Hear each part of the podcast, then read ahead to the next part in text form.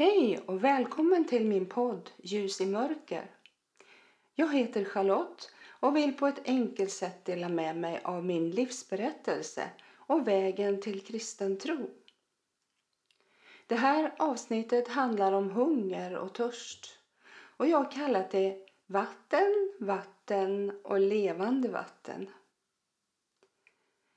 I nästa avsnitt kommer jag att intervjua en underbar man som också har fått uppleva Gud. Och det är min man. Jag skulle vilja börja med att ställa en fråga. Har du någonsin fastat? Jag har gjort det. Och i början är det ganska onormalt svårt när magen kurrar högljutt och det enda man tänker på är mat. Är man som jag glad i mat, då är det extra svårt. Och det är sällan som jag känner hungerkänslor. När jag var yngre så köpte jag ett så kallat fastepaket på hälsokostaffären. Jag och min kropp har tyvärr varit osams många gånger när det gäller min vikt. När jag var liten så hade min pappa en kiosk i anslutning till ett taxiföretag.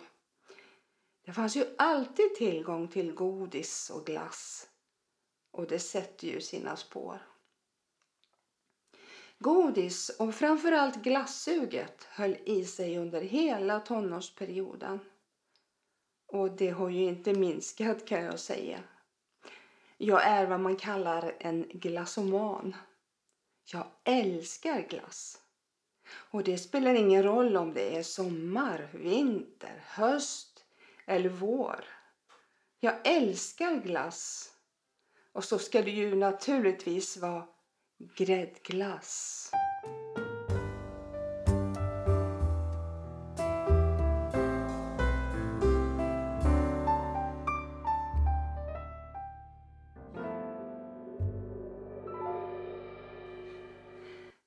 Jag och min man vi körde med Cambridge-metoden för några år sedan.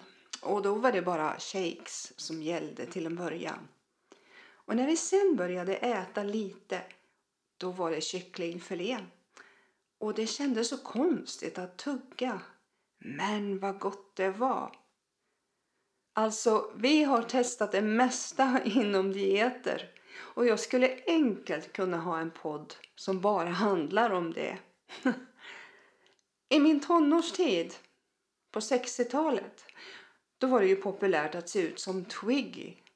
En supersmal tjej med ljust pojkklippt hår. Henne vill jag efterlikna. Och då körde jag ananasmetoden. Man skulle äta ananas i fem dagar tror jag det var. Och sen så skulle man äta som vanligt två dagar. Men den där ananasen, den nästan kröp ut genom både öronen och näsan. Man blev alltså tji på det. Att känna hunger det är ju kroppens signal som går från magsäcken och upp till hjärnan och det tror jag säkert att du har märkt. Och när man sen bryter den där förskräckliga fastan så är det så gott att få börja äta igen.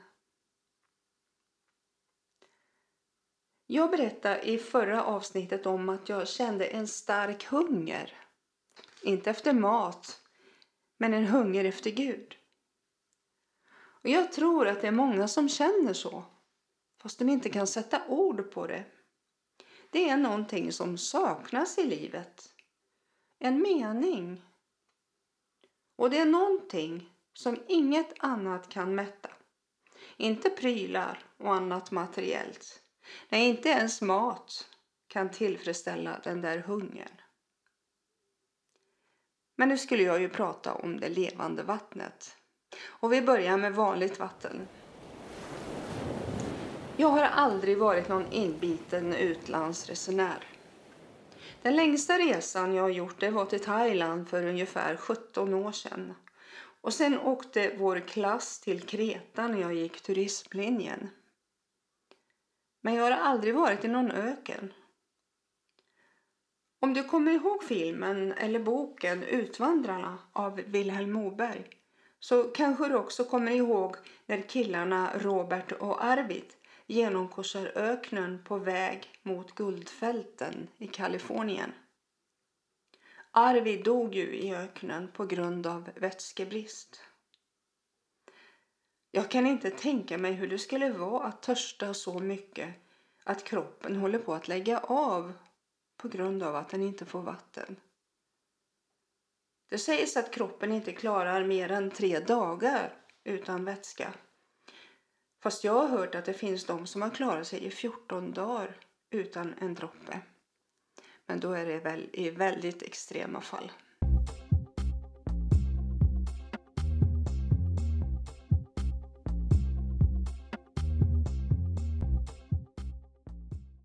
Nu vill jag läsa ifrån Johannes evangelium i Bibeln och kapitel 4. Och det handlar om Jesus. Han var på väg till Galileen och då tog han vägen genom Samarien och kom till en samaritisk stad som heter Sykar. Och det var nära det jordstycke som Jakob hade gett åt sin son Josef. Där fanns Jakobs brunn. Eftersom Jesus var trött av vandringen satte han sig där vid brunnen. Det var omkring sjätte timmen. Alltså sjätte timmen, det blir väl ungefär klockan tolv mitt på dagen som vi räknade. Och då stod solen som högst på himlen. Då kom en samaritisk kvinna för att hämta vatten. Jesus sa till henne, ge mig att dricka. Hans lärjungar hade gått in i staden för de skulle köpa mat. Den samaritiska kvinnan sa till honom, hur kan du som är en jude be mig, en samaritisk kvinna, om något att dricka? Judarna umgås inte med samariterna. Jesus svarade henne, om du kände till Guds gåva och vem det är som säger till dig, ge mig att dricka, då skulle du ha bett honom och han skulle ha gett dig levande vatten. Hon sa, Herre, inte ens en skopa har du och brunnen är djup. Varifrån får du då det levande vattnet? Inte är väl du för mer än vår fader Jakob som gav oss brunnen och själv drack ur den, liksom hans söner och hans boskap. Jesus svarade henne, var och en som dricker av det här vattnet blir törstig igen. Men den som dricker av det vatten jag ger honom skall aldrig någonsin törsta. Det vatten jag ger skall i honom bli en källa som flödar fram och ger evigt liv. Och i Johannes 7.37 så ropar Jesus till folket, det var under själva lövhyddohögtiden. Om någon törstar så kom till mig och drick. Den som tror på mig, ur hans innersta skall strömmar av levande vatten flyta fram. Detta sa han om anden som de skulle få som trodde på honom. Människan består ju av kropp, själ och ande. Och anden det är det organ som under vissa förutsättningar kan förmedla kontakt med den övernaturliga verkligheten, med Gud själv. Och den här kontakten sker när människan föds på nytt, som det heter, genom Guds ande och Guds ord. Människans ande blir då en plats för Guds helige ande som vittnar med hennes ande att hon är Guds barn. När Jesus kom till brunnen i berättelsen som jag eh, läste så var han törstig. Han var ju Guds son men föddes som människa här på jorden och han var ställd under samma villkor som vi. Han kunde bli både hungrig och törstig och trött. Det finns en törst som ingen annan än Jesus kan släcka och det är törsten av det levande vattnet. Det levande vattnet i oss det blir till en källa som springer upp med evigt liv. När jag blev frälst så var det precis så jag kände det. Det var som ett källsprång. En bäck inom mig som började påla. Och det var som om det där levande vattnet gav liv i varenda cell i min kropp. Helt fantastiskt var det. När jag hade blivit frälst så kändes det naturligt för mig att komma till en kyrka och att umgås med andra kristna. Och jag gick till flera olika kyrkor för att känna in vart jag trivdes bäst. Jag var i baptistkyrkan, missionskyrkan, svenska kyrkan och pingstkyrkan. Jag gick nog mest i missionskyrkan eftersom jag där hade flera trossyskon. Alltså vänner som var i min ålder. Det var också där som jag bestämde mig för att döpas. Jag var ju döpt som barn men att vuxendöpas, det vill jag bli. I Bibeln står det att man begraver sin gamla människa och uppstår som en ny skapelse när man döps. Jag bestämde mig tidigt för att låta mig döpas och jag pratade med pastorn om det och han gav mig flera bibelord som handlade om betydelsen av att döpas. Och eh, jag skulle då läsa de här under en vecka och sen återkomma till honom. Den veckan var den längsta jag har upplevt i mitt liv.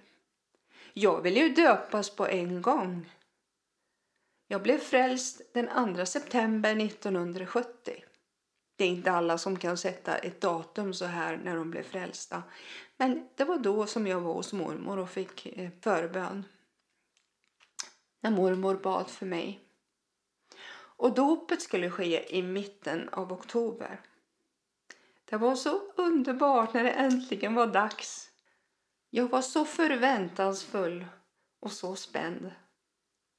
Vi var tre stycken som skulle döpas under gudstjänsten och vi hade vita klänningar på oss. Typ sådana som luciatärnorna har. Det var en glädjens dag.